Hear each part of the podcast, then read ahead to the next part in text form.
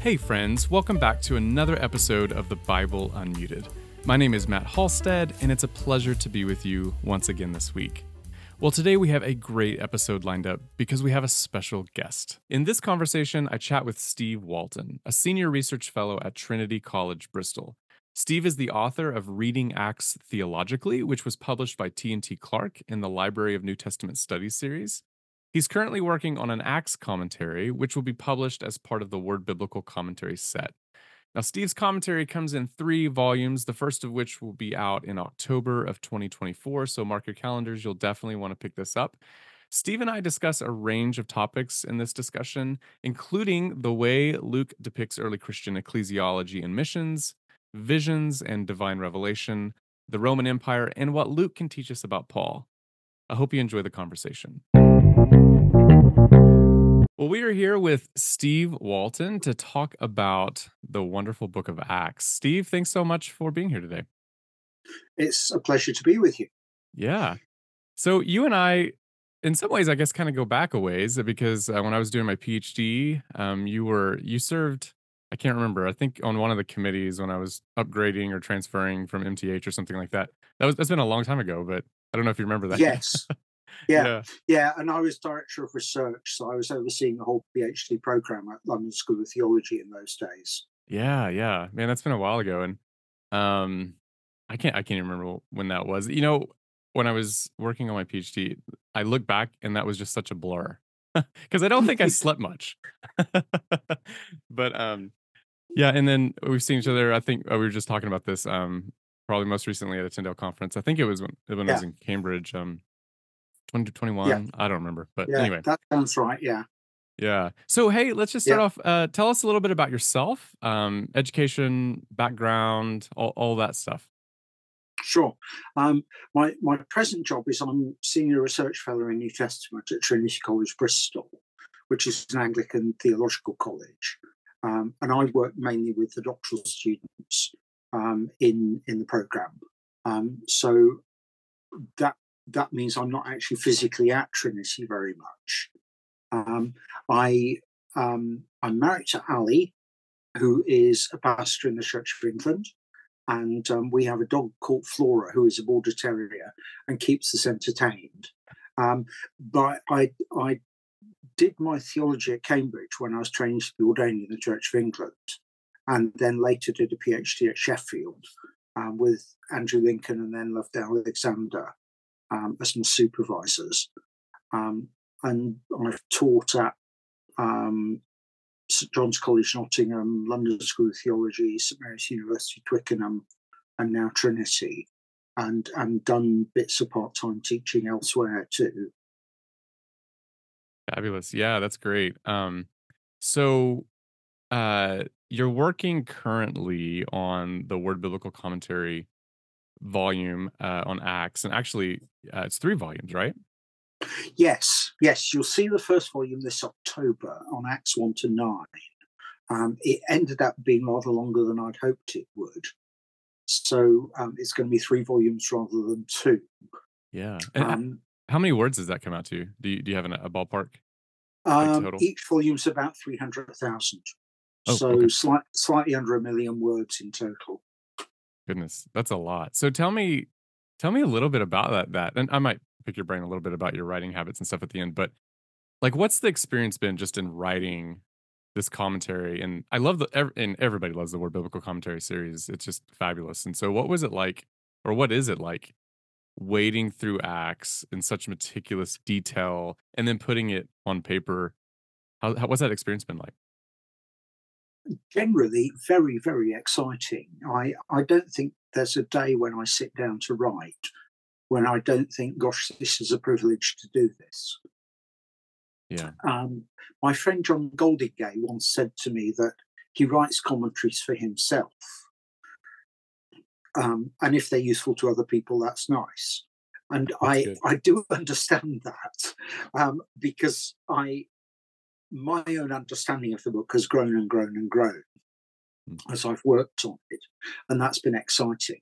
But I try never to lose the sight of the fact that I'm I'm doing this for the church and the academy, and trying to feed both sets of people in the work I'm doing. So the explanation section, which is the last section of each um, paragraph of Acts, is I'm writing with my wife in mind as a preacher.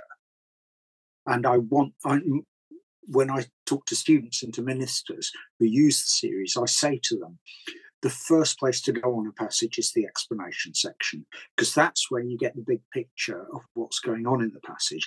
And then you can go back and look into the detail. But otherwise, there's real danger you'll drown in the detail in the earlier part. So I writing it has been has been an exciting experience um, just because I've grown and learned from it. Mm-hmm. What sorts of things have been surprising in your research? Has there been anything that you've had to change your mind on? Uh, anything that you didn't expect? I um, there were things that took me by surprise. Um, one was the the pervasiveness of um, Isaiah forty nine six.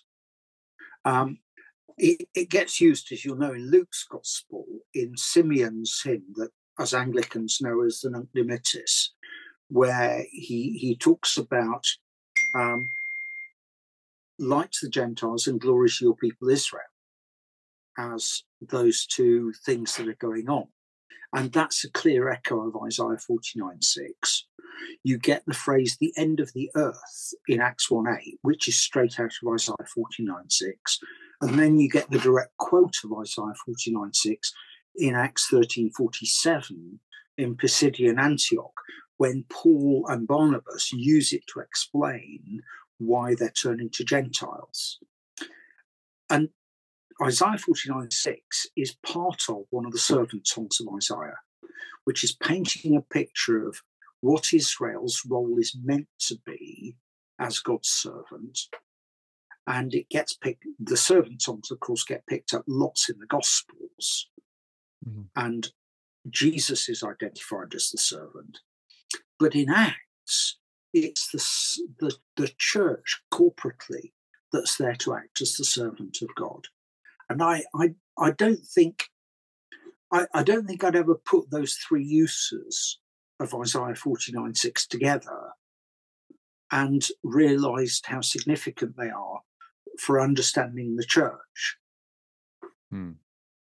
Yeah, that's fascinating because in the servant songs, the servant is clearly Israel, but you also get this idea in Isaiah that the servant will rescue Israel, and then it's a pretty hmm. easy jump to uh, apply that to the Messiah, Philippians two, and, and, and the writings of Paul. Um, and then, so I guess it would make sense that the servant would take on a corporate aspect yet again in the New Testament with the people of God, with the mm. church, mm. given our mm. union with Christ and that sort of thing too. So that's the sort of thing you're talking about there, I yes. guess. Yeah. Yes. Yeah. Yes, that's, very much so. Yeah. Yeah. Yeah. Yeah.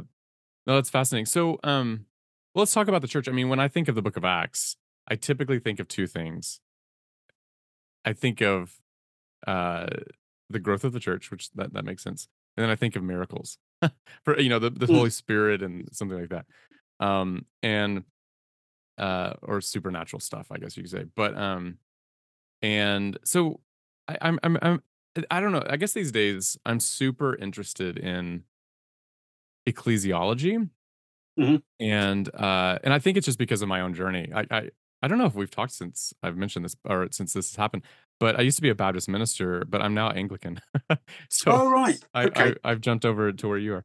And um, so I guess just as my family and I began thinking about ecclesiology, like, you know, and thinking about certain things and everything. So it's just been on my mind. So I'd love mm. to hmm. pick I'd love to pick your brain on on on ecclesiology and and even like church planting stuff as well. But um, I'm I'm curious, can you identify or are there any identifiable common um, practices for like church planting, evangelism in the book of Acts?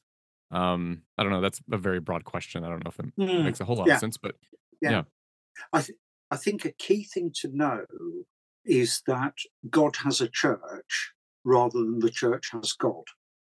Oh, okay, that's in good. The, in the book of Acts. In other words, the book of Acts is the story of what God is doing, how God is acting, and then how the church catches up with him. Um, mm. Think, for instance, of the Cornelius story in Acts chapter 10, where God takes the initiative with both Cornelius and Peter. So an angel appears to Cornelius, the Roman centurion, while he's praying. And then Peter has this weird vision of the sheep with the animals let down from the sky three times. And at the point Peter's puzzling over it, Cornelius's messengers arrive, and the Spirit says to him, There are these guys knocking at the door, go talk to them.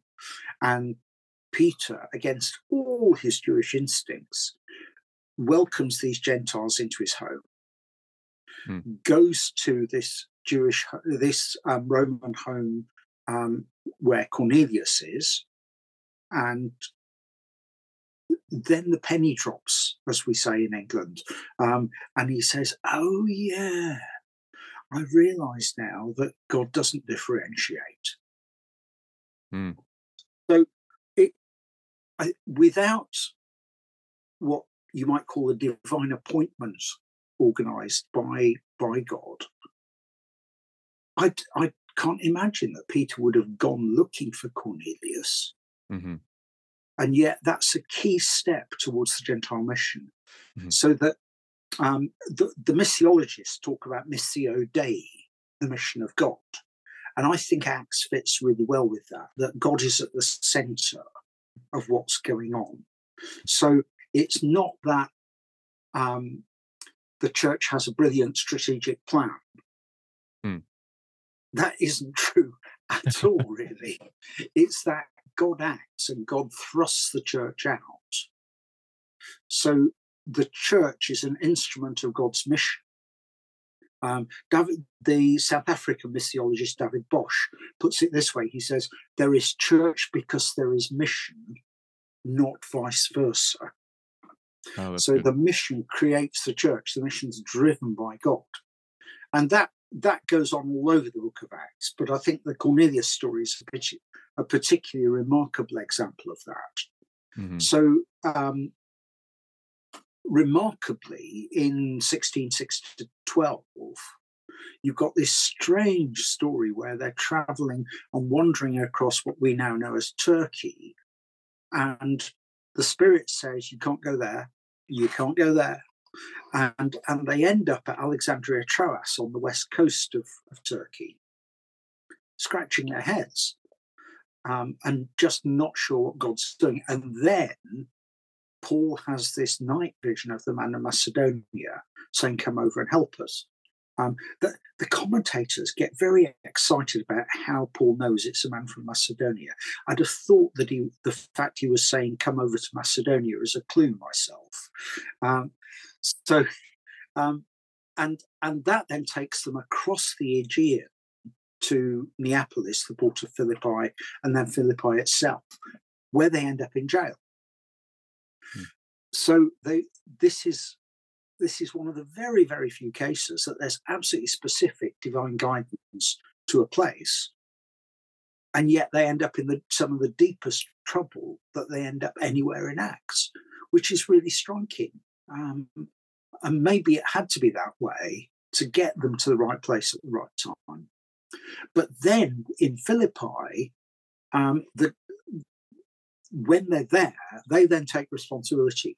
They go find a prayer by the river, and God opens Lydia's heart.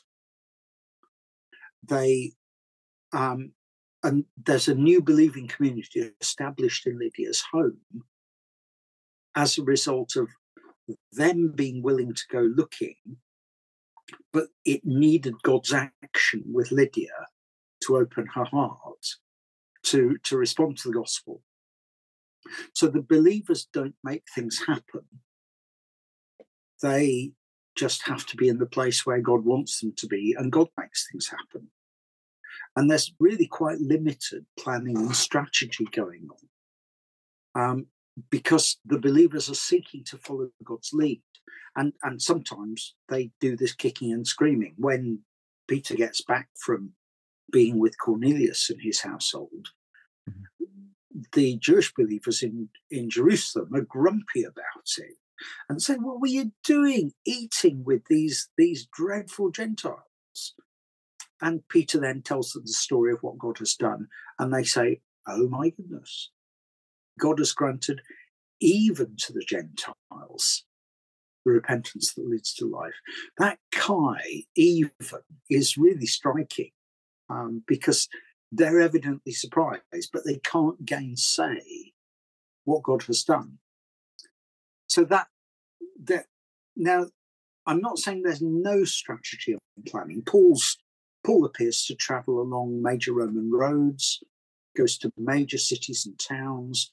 He evangelizes there, and and there are three places he spends substantial periods. There's Syrian Antioch in 1126, where he spends over a year. There's Corinth in chapter 18, where he spends over 18 months. And then there's Ephesus in chapter 19, where he spends over two years. In, in 1910, Luke observes that the whole province of Asia heard the word of the Lord. Now, that's understandable exaggeration, I think, but it, it makes sense that people came into Ephesus, which was the market town, traded, bought stuff, sold stuff, came across this guy, Paul, who was in the lecture hall of Tyrannus, and came to faith. Hmm. Um, Tychicus seems to have been a, somebody from Colossae and seems to have gone back and planted the church in Colossae himself. So the province hears.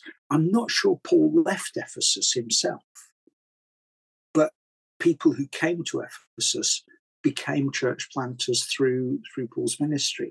Sorry, it's not Tychicus, it's Epaphras. I beg his pardon. Um, who's mentioned in Colossians one and Colossians four.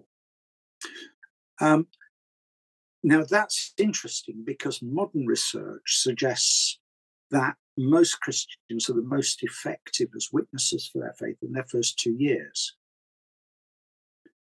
So I think it's entirely plausible that someone like Epaphras could wander back home full of enthusiasm for his faith in Jesus, and others come to faith too.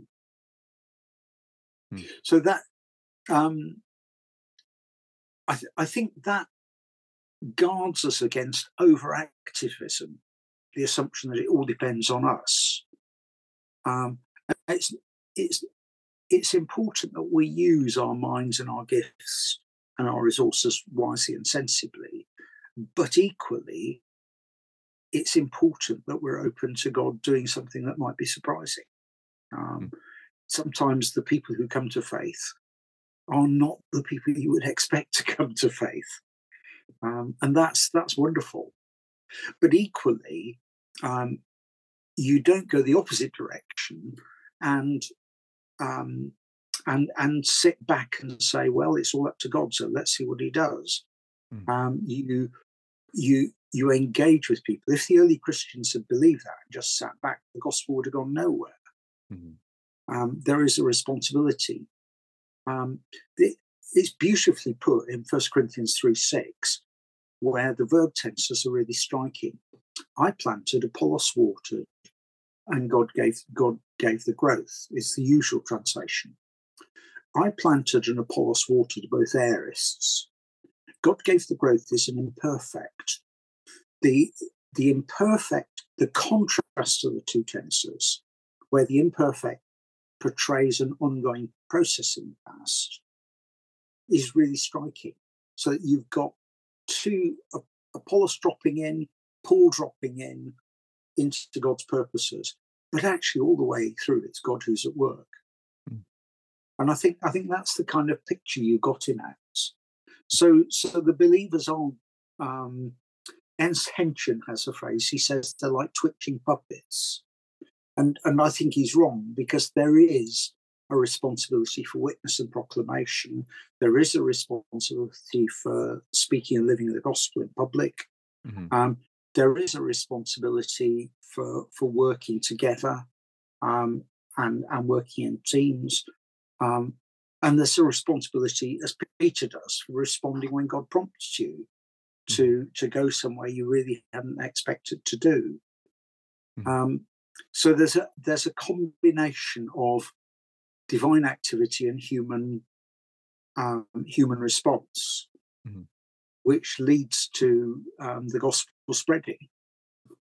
Yeah, I yeah, it's a, it's a wonderful a wonderful overview there. I, I and I think that it's really interesting how they were the early Christians were moved by revelation, like a vision of mm. something to that effect, and that, that just fascinates me. This the supernatural elements here, and and I think when people read Acts, they they definitely get the impression that, I mean, I'm assuming here, but I get the impression I should say that there's it, there appears to not be a whole lot of like ecclesiastical structure. I mean, you have the Jerusalem Council, you know, you've mm. got some of that, right? But but over time, like fast forward hundred years, you have a much more well defined structure. Uh, mm-hmm. I, am I'm thinking of like an early father, like Ignatius, is talking about a threefold ministry now. You know, you have a bishop, mm. you have priests or presbyters, and then you have mm. deacons, mm. and and so what ends up happening, and I think in the modern church, and I've I've seen this a lot, is there's this impression that the more structure you have, then the less spirit you can have move, and the more spirit you have moved, the less structure you need. How do mm. how do we in today's church if you want to bridge to the modern world here for a moment like how do we make sense of this? Should we go back to the primitive church and just say ah, we don't need structure at all you know? Or is there a way to have structure and still hear the voice of god and be surprised mm. yet again? I've just read a really interesting book by nadya williams um, called cultural christians in the first century um, it's just come out from Zondervan and it's extremely good. Um, and what she's doing as a, as a classical scholar, um, she's a Roman historian by, by trade, is looking at the cultural sins that early Christians committed and or were in danger of committing. And she she notices particularly the way that um, there's the danger that they just take over the social structures of the Roman Empire and baptize them um, and start looking like that. So, I mean, if you go to a lot of Anglican churches today that have the priest wearing a chasuble and, and all sorts of things like that, they're just dressing up as a Roman gentleman of the first century. Um, so, so that's, and that is a bit odd because it's not. Um, it's not contextualizing the practice of the church to the culture it's in. Mm. And Paul and others show themselves to be doing that. Um, and uh, if, if you look at the difference between the way Paul speaks in the synagogue in Antioch in Acts 13, it's very, very different from the way he speaks to the Areopagus, the council in Athens in chapter 17. Mm. And he's he's the the thrust of what he's saying the direction of where he goes and finishing up with Jesus raised from the dead and judge, he ends up in the same place. But the route by which he gets there is very different. it seems to me that's pointing us towards um, there being a core to what it means to be the church that's that doesn't change, but a lot of flexibility about how that's expressed in different cultures. Mm. Um, so I, I am not sure there's a sort of one size fits all um, way of being church that's appropriate because the way you do it in different settings would be different. Hmm. Um, the way you'd you, the way you'd be Christian in um, a culture like Iran would be very different to the way you do it in the West, for instance. So I, I, I think it's identifying how you carry those things out. Now that said, I think there are some principles about leadership. You've got a, a, a wider than local form of leadership with Paul and then his delegates like Timothy and Titus. Um, and you've you've also got localized leadership. Acts 14:23 has them appointing elders in the communities in South Galatia. Um, people who probably have been Christians about six months at that point, which is really quite interesting. Um, and you have people appointed to specific tasks, like the seven who are given the job of looking after the widows in Acts 6. Mm. Um, you get short term roles that people have, um, or you get somebody like Paul, who is uh, a committed lifetime traveling missionary. Mm-hmm. So, so there's there's a huge flexibility, I think, but there are there are things that are there, and and I, I I'm I'm I'm a cradle Anglican, and um, but one of the reasons I've stayed Anglican most of my life has been um, because I think the way that the Church of England um, incarnates those principles looks a reasonably sensible way to do it. And I think one of the things that's been happening in England, certainly in recent years, is that we've caught on that church planting is still necessary. Um, the church we belong to in Loughborough in the East Midlands is in a town that's grown from 15,000 to 60,000 in 20 years. So there are huge unchurched areas. So we we came here because Ali, my wife, was hired to pastor the main congregations to free up Michael, our rector, and others to plant churches in these new areas. So we've got one planted, um, another one on the go, and I hope for a third one um, in, in, the next year or two. So, so that that and that seems to me to be using the flexibility that Acts encourages us to have, and not being tied down to say, "Oh, well, we've always done it this way." Actually, we've probably only done it this way for fifty years. Yeah, that's good. Um, is there any indi- any indication in Acts that the the movements of the spirit, whether that's visions, revelations, or whatever, what we might call charismatic events. Is there any hmm. indication mm. that that that's normative, you know, for us today that we should be open to those sorts of things? Because, I mean, I don't know what the debate is in the UK these days. In, in sort of just the circles that I grew up in, there was always this big debate about, you know, the charismatic gifts, and maybe that's mm. because I was largely in well, I, I, growing up, I was kind of in a just in all kinds of different contexts growing up, but some mm. non-denominational and then eventually Baptist.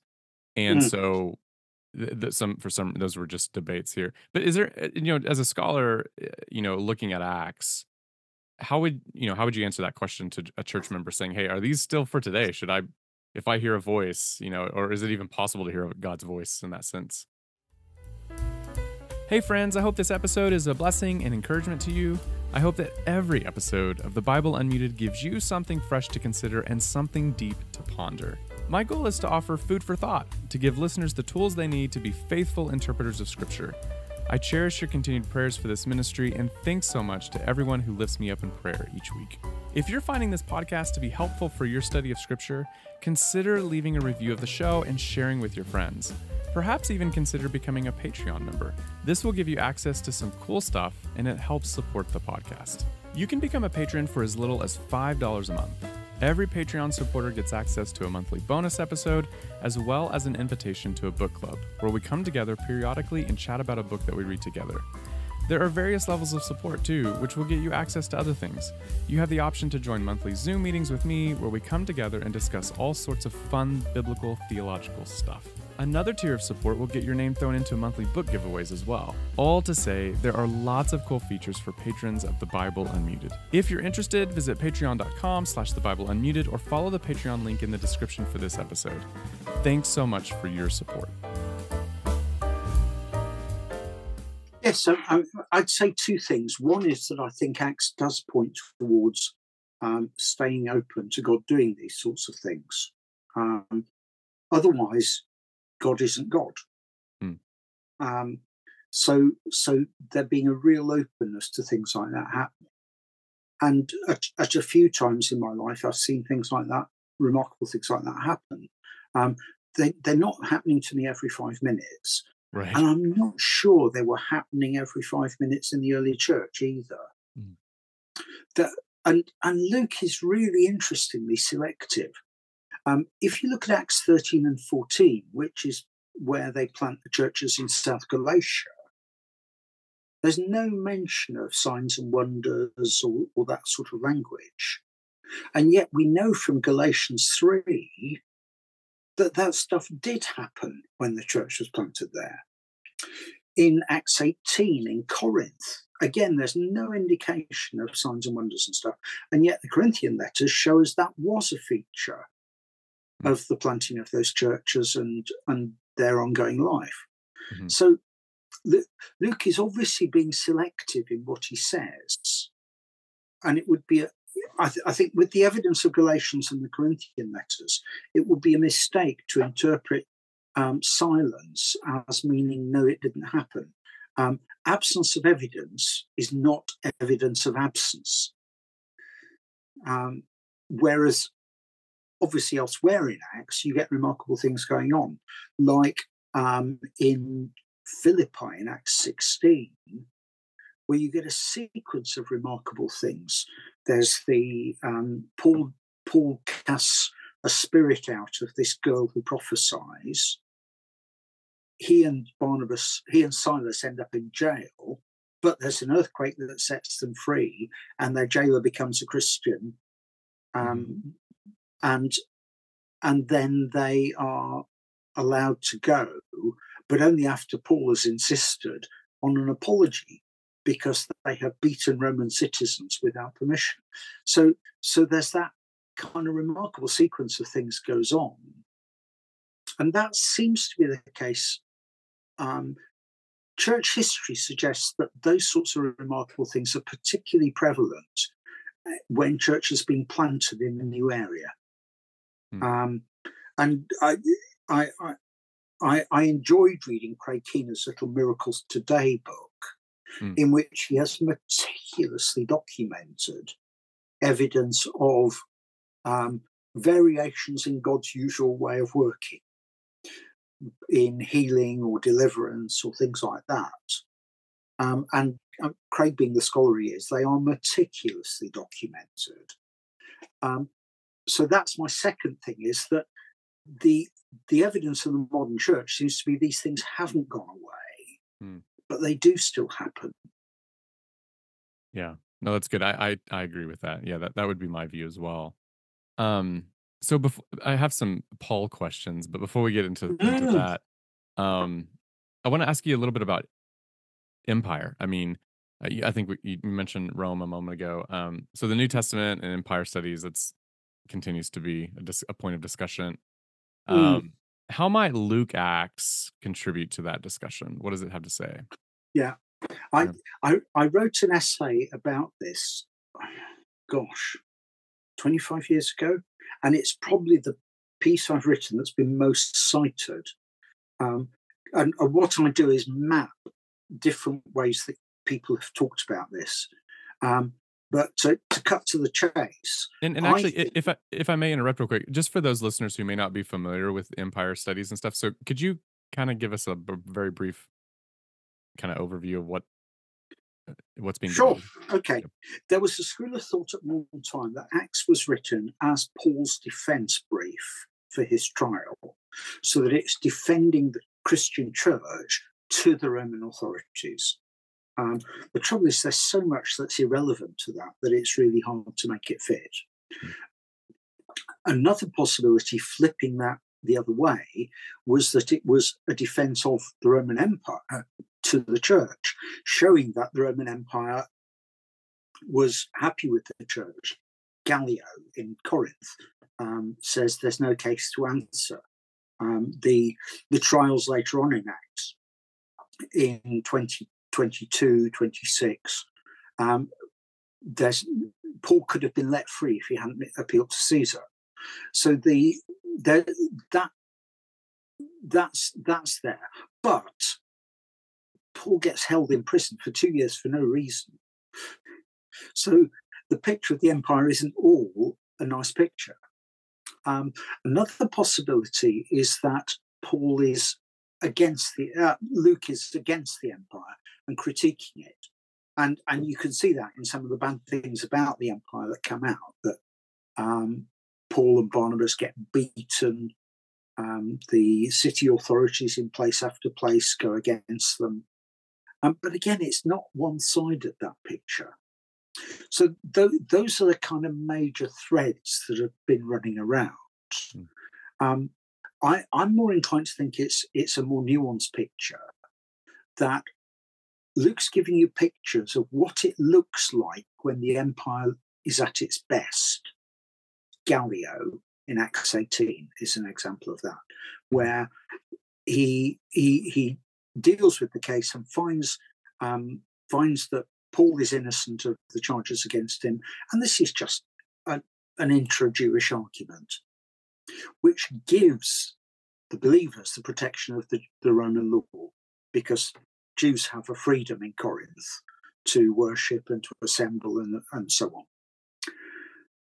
But when the empire misbehaves, Paul is quite prepared to confront them, um, as he does with Festus.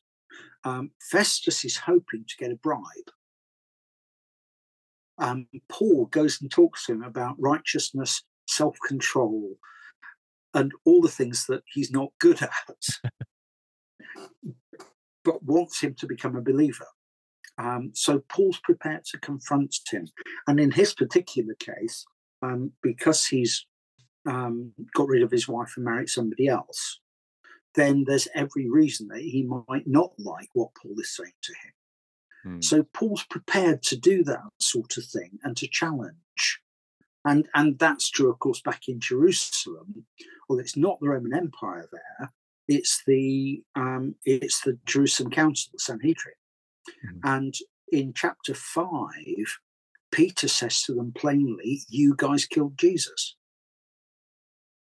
um, and God raised him from the dead." But but he places the responsibility squarely on them because not not too long before that was what they'd done. They they tried Jesus at night, taken him to Pilate, and had him had him crucified. So the the picture of the church's engagement with empire is a mixed picture. Hmm. It, it's uh, and and from it, Christians reading Acts could say, okay, so I, I know how to testify when things are bad, and I know how to testify when things are good. Mm-hmm. So I, I, think it's a, a, a, much more mixed picture. I think the other ways of thinking about it tend to select one strand of evidence mm-hmm. and leave the others out. Mm. Yeah, that's good. That's really good. Um, most of my time has been spent in Paul, so mm-hmm. um, mm-hmm. it's always fun to be able to uh, to chat with scholars in the Gospels and Acts and all that kind of stuff. Um, because I learned so much. Because I, I probably I probably need to read more about Jesus in the Gospels than than I than I than I do. Um, but um, but if we could switch gears just a little bit to mm. Paul specifically. However, I, am curious, what can Luke teach us about Paul? Like, what can um what, what can Acts specifically teach us about Paul? And I, I, I have a question about the way that Luke records in different sections of Acts Paul's conversion, um, mm. if we call it a conversion. But anyway, yeah, just broadly speaking, what you know, how does Acts help for the study of Paul?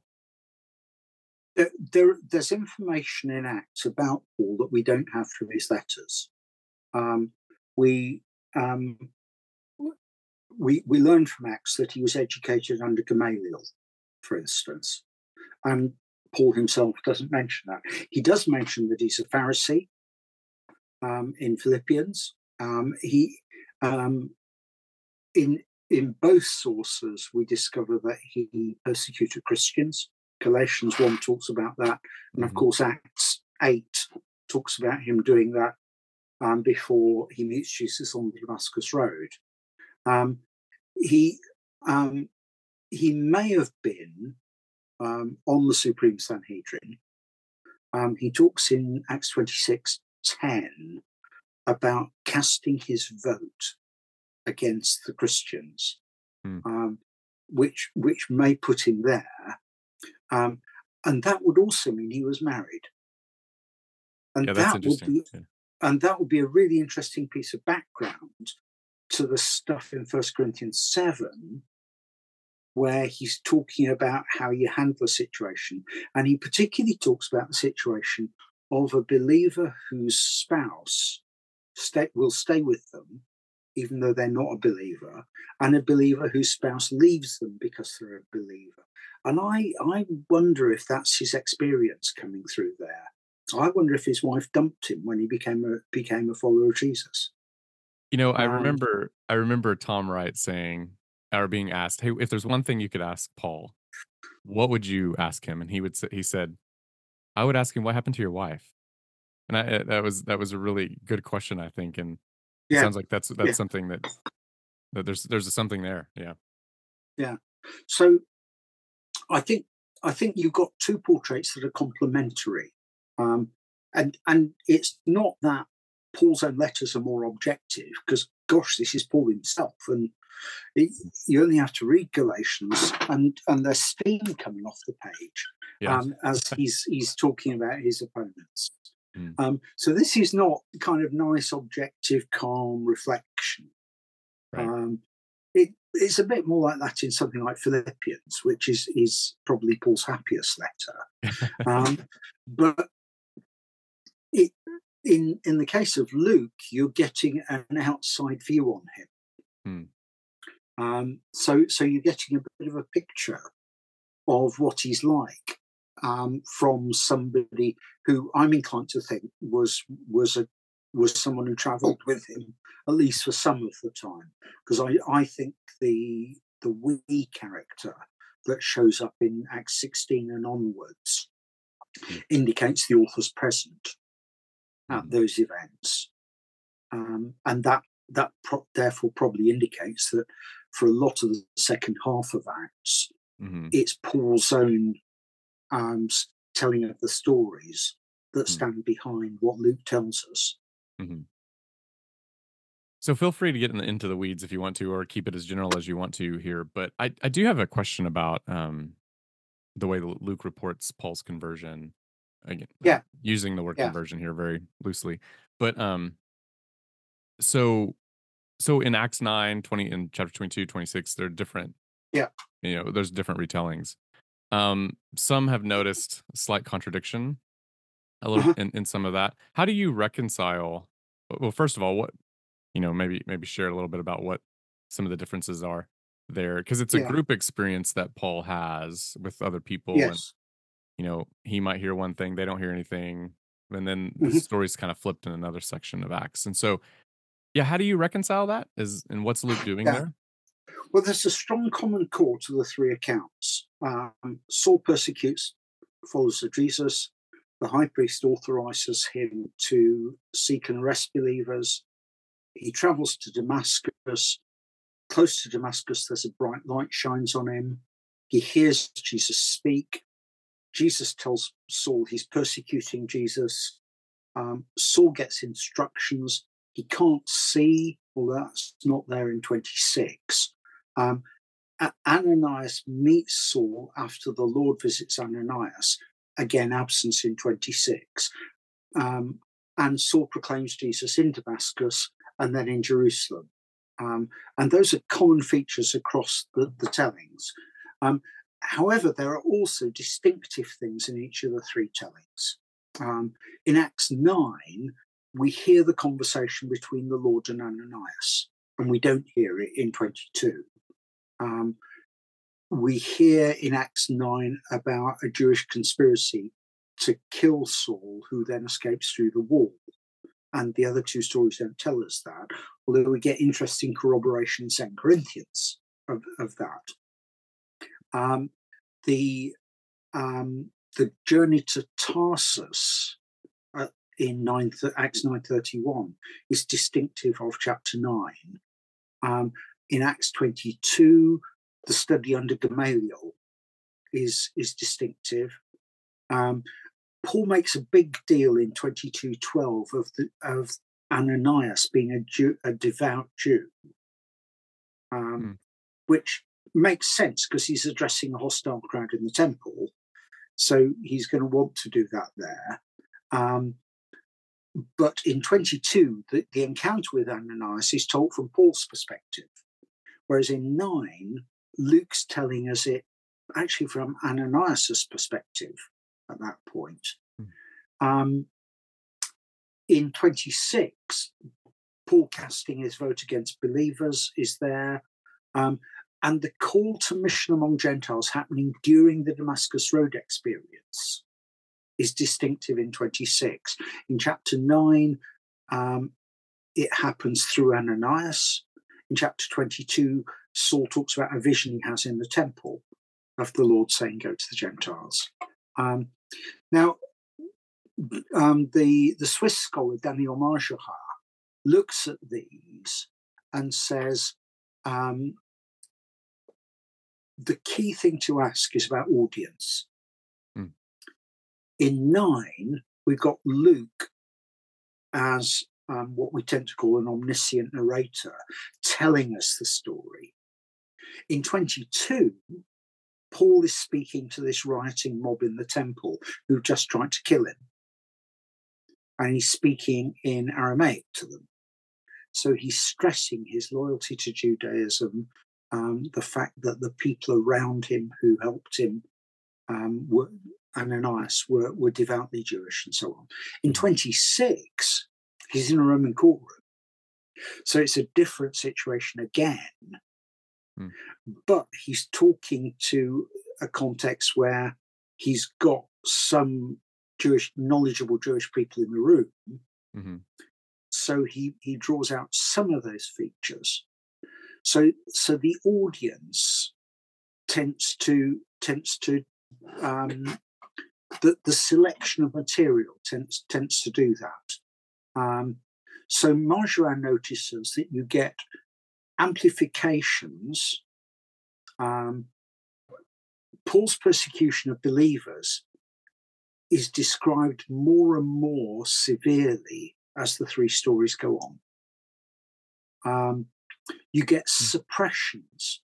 Ananias is a really significant character in 9, mentioned a little bit in 22, disappears entirely in 26. But that makes sense with the audiences he's dealing with.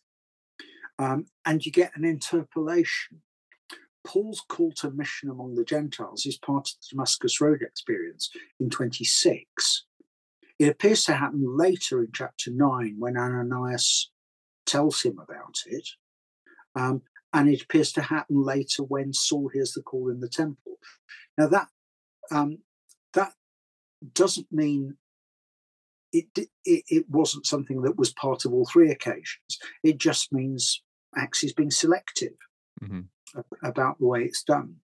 Um, so I, I think Marguerat's way of looking at that is actually rather helpful mm-hmm. um, in terms of of making sense of it. But um, but of course, I mean there are difficulties in putting um, small details together. Mm-hmm. Did Saul's companions hear or see what was going on? Mm-hmm. Well, in one version of the story, it says um, they saw the light but didn't hear anything. In other versions, it said, sorry, they saw the light but didn't hear the voice. Yeah. yeah. Um, in other versions, it says um, they heard an, a sound, but it's actually a different word from voice. Mm-hmm. So, so it's as though they heard something, mm-hmm. but not the words that Saul himself was hearing as he was kneeling on the ground. So, it, it it's not tidy, but then it's a bit like the resurrection accounts in the Gospels. Mm-hmm. They can be fitted together with care and patience um, and if they all looked exactly the same, that would be evidence that they it was just all made up, really, because it would be a put up job. Mm-hmm. Yeah, yeah, and in, in, in the way I tend to see things is I have a high view of scripture, but I don't necessarily think the what we might call untidiness is that problematic at all because it actually is these are people relaying experiences that they've had mm. and and as you say, if if they were all exactly the same, one might say, ah, they've planned this. This is a conspiracy. This is a classic resurrection discussion. People when they talk about the resurrection, how the different viewpoints just come through because they actually saw something and Mm. and you get the different perspectives and things like that. Yeah. Um, And and Yeah, when you good. when you look over at the letters, um, Seyoon Kim in his doctoral work showed the significance of the Damascus Road experience to to Yeah. Paul's theology of mission. that's a great And- book, by the way. What was it called? Yes, the origin is. of origin of Paul's gospel, 1984, maybe or something, or Yeah, it went through it went through a second edition as well. That's right, And, yeah, uh, yeah. I mean, it's a remarkable piece of work. yeah, it really Um, is. Yeah. But it, I think reading him helped me make connections Mm, um, like noticing that um, in in acts in the Acts stories, you get Paul seeing the Lord. Um, Twenty two fourteen says that God chose Saul to see the righteous one. Um, Ananias speaks about Jesus, who, who whom you saw on the road, and in one Corinthians nine one, I have seen the Lord. Hmm. So, and and it's not that um, they're kind of Paul's going out of his way to make a big deal of it, but it just provides um, tangential confirmation, we might say, mhm. of what's there in Acts. Mhm. Um, so, so it's when you put things together, I think it makes sense. I, I, I, one of the things I did in the commentary was was when I wrote on Acts nine, I wrote an excursus on the conversion stories. Um, Fantastic. and I do, I do think conversion is is an appropriate term, but I think call's equally appropriate. yeah, yeah, um, too. I don't think you have to choose between the two. yeah, that's fair. Um, but but I wrote about the three Acts accounts and the Paul and the Paul Pauline accounts. hmm No, the first volume. got- Oh, I'm sorry. Go ahead. Go on. No, no, go on. Oh, uh, uh, your first volume is one to nine, right? So this will be Yes, in the. is. So the okay. yeah, so this is so it'll be in the Okay, first good. volume. Um, and I look at this a bit in the. Mhm. I, I wrote the article on Paul in Acts in the new edition of the Dictionary of Paul in the Letters, and I, I I talk about it there as well. Yeah. Okay. Maybe that. Yeah. I think maybe I did read that article that you that you wrote. It's been a while since. Um. I, you know, as I old as older I get, the less I remember what I read, and so I'm having to like I I have to carry a notebook around everywhere. You know. Um. But but you know that's really good. I'm I'm working on an article and I've kind of put it aside for a while to do another writing, a few other writing things, but but I, on on Paul's uh, conversion or call, whatever you want to call it. And so I'm I'll really look forward to to October when when your excur- when the commentary comes out. I can check that out. That'd be Mm. great. That'd be great. Mm. Um. Okay. Yeah. So as we wrap up here, um, just j- this is just a question I, I've I've grown accustomed to asking scholars, and and just because I I'm trying to find my own uh, sort of rhythm in writing um, and trying to, you know I'm, so i'm very curious always super curious in, in other people's writing habits like so what do you find helpful when you write like what time of day how often do you write? Do you write in spurts or just are you one of those who can write sit down for 10 minutes and go do something else and come back or? It depends a bit on what I'm doing, um, but I try and spend mornings at my desk doing that sort of thing. Um, if I possibly can. Um, and occasionally evenings. I'm not an afternoon person. Um, I, I like to talk to my doctoral students in the afternoon because they keep me awake. Because it's kind of hard to fall asleep when you're talking to somebody. yeah Um, Yeah. So, um, so I think I think it's partly about how my um, my my kind of biorhythms Yeah. work and knowing when I'm on my best. Um, I think the other the other thing I do is I'm a planner, so I like to have a skeleton of what I'm going to do, and that then evolves as I read stuff. Mhm.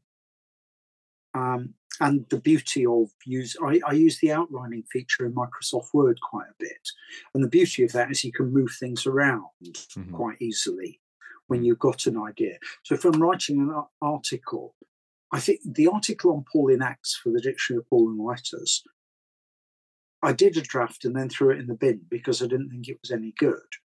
And and then completely restructured, same information, but completely reorganized it. Mhm. And that's what produced the article that's that's in the dictionary.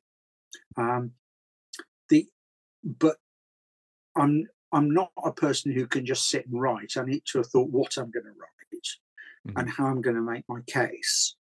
Mm-hmm. With the commentary, of course, that's a bit different because um, the the text sets the agenda. Mm-hmm. So I've I I've got to kind of think it through. And what I've done with with the commentary is um, I set out to do two volumes. So when I started Acts 1 to 14, I did the translation and notes for the whole of 1 to 14. And I've done something similar for 15 to 28 because I wanted to try and translate as consistently as possible. So I did that for a few weeks each. Um, and then I um, and I made notes on things I wanted to talk about in the comment section and sometimes in the form structure and setting section as I went through. And then um, I, with that, I then go back and work passage by passage in engagement with the secondary literature. Mm-hmm. So again, I try and write myself an agenda of the things I think I need to talk about, having gathered a bibliography for that um, that section. But then I change my mind when I read other people because either I sometimes I agree with them, sometimes I disagree with them, but I always end up feeling more knowledgeable having read them. Um, right. On the whole, in the commentary, I've I've engaged with articles, um, essays, monographs, and relatively little with the commentaries. Um, Dick France has a wonderful expression in the introduction to his commentary on Mark, where he says, This is by intention a commentary on Mark, not a commentary on the commentaries on Mark. And, and I'm trying to write that sort of commentary. You can get commentaries that are a sort of telephone directory of opinions. Um, that's not the kind of commentary I want to write. I'm trying to write a commentary that gives you an interpretation of the text, um, which you can then engage with. Mm-hmm. Oh, that's wonderful. Yeah, very helpful advice. Um, and you're currently supervising PhD students. Are you taking any more students right now for those who are listening who are aspiring to do I research? Don't, I don't think so because I'm very, very near the end of my my working life. It's it'll be my sell by date soon. Um, so yeah. So um, I think I'm about to take my last one on. Okay. Um, Very good. Yeah. So, um, and I, I've promised my college that I'll see see the ones I've got through to completion, which is about eight at the moment. Um, Yeah.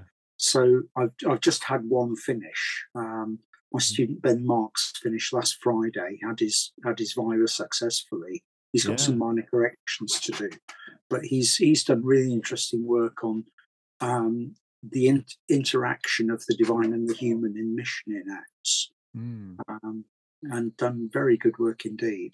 Oh, that's fascinating. Yeah, that's that's super interesting. Yeah, I, I saw mm. that uh, you had posted that he had on, on social media that, that he had finished, and that, that's yeah. that's so wonderful. That's great. Yeah. Um. Okay. Well, very good. So, uh, you have a website, stevewalton.info. Is that right? That's I do. I do. Okay. It's called Acts and More. Acts and More. Um, yeah because yeah. there is more there is more to the world than Acts.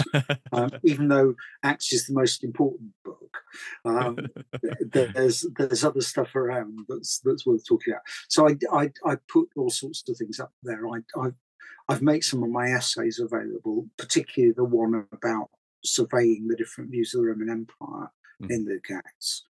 Um, but I, I put slides up when I do lectures and talks and and, and sermons. So so those are there too.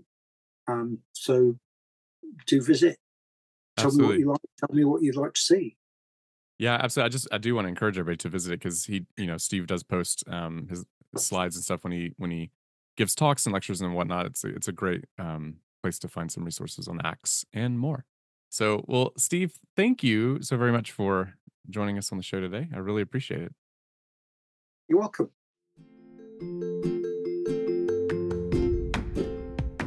That's the end of today's episode, and thanks again for listening to the Bible Unmuted. If you like this podcast, consider rating it on your podcast platform, subscribing to it, and sharing with your friends.